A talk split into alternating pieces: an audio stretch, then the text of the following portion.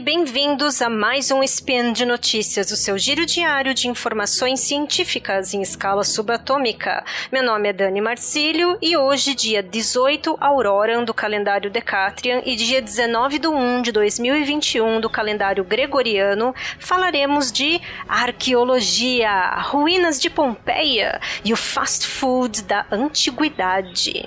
E no programa de hoje, achou que não existia fast food na antiguidade? Achou errado. Speed Notícias.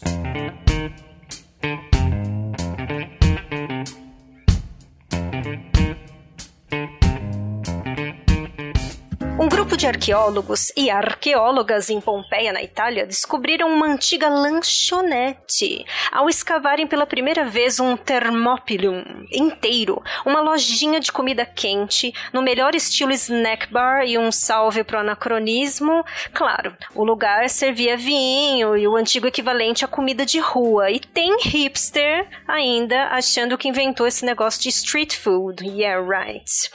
A lanchonete, decorada belamente com afrescos, oferece uma visão rara da vida greco-romana. Os estudos em arqueologia em Pompeia revelaram uma loja intacta de comidas e bebidas que poderia fornecer informações valiosíssimas sobre os hábitos gastronômicos das pessoas na cidade antiga, antes de ser soterrada pelo Vesúvio, né, o primeiro Thanos, em uma erupção vulcânica em 79 é, da Era Comum. A palavra que eu citei anteriormente, Thermopylium significa um local onde são servidas bebidas e comidas especificamente quentes. Por isso, o povo da arqueologia chamou classicamente de lanchonete. Os termopólios eram muito populares no mundo romano. Só Pompeia tinha 80 deles. Imagina o nível da concorrência. Quanto aos vestígios, foram encontrados, por exemplo, comida de quase dois mil anos em alguns dos potes profundos de terracota da loja, incluindo vestígios de carne de porco, peixe, caracóis e boi. E você aí, achando que aquele teu pedaço de pizza fossilizado fosse o único a fazer aniversário na geladeira, né? Vai nessa. Pinturas de cores vivas foram identificadas na frente do balcão da loja, alguns retratando animais que faziam parte dos ingredientes da comida vendida, incluindo uma galinha e dois patos pendurados de cabeça para baixo. É, cada época tem seu marketing de vendas, né? Os arqueólogos também descobriram uma tigela de bronze decorada para beber, frascos de vinho, só uma coisa chiquetésima, potes de cerâmica usados para cozinhar sopas e ensopados, e ânfora, que palavra linda, usada para armazenar ou transportar líquidos. E agora a parte mega creepy: ossos humanos também foram encontrados. Encontraram ossos humanos perto da lanchonete, incluindo os de um homem na casa mais ou menos dos 50 anos, porque a loja ela parece ter sido fechada às pressas e abandonada pelos donos, né? Mas é possível possível que alguém, talvez, sei lá, um, esse senhor mais velho, né, tenha ficado e morrido na primeira fase da erupção do Vesúvio, durante o desabamento do sótão do local, né?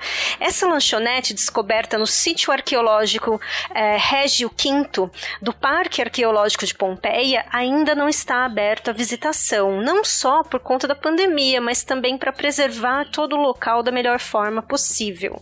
E por fim, duas dicas. Primeira, assistam documentários, visitem se puderem Pompeia, né? Assistam documentários sobre Pompeia, é, vejam a arte, as imagens desse local. É, se tu curte arqueologia e afins, é fascinante, apesar de trágico, né?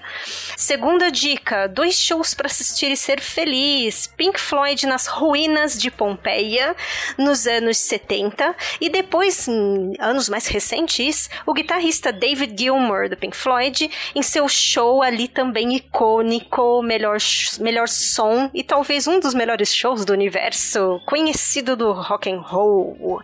É isso.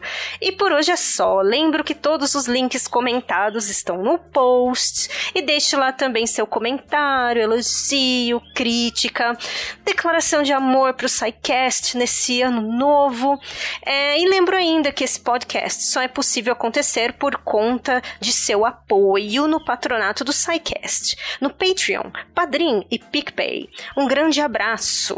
E putz, acho que eu vou escutar um rock and roll e esse spin me deu fome. Mano do céu, fui até amanhã.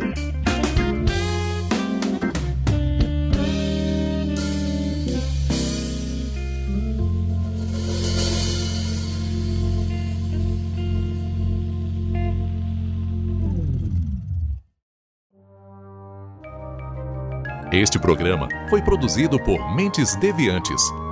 deviante.com.br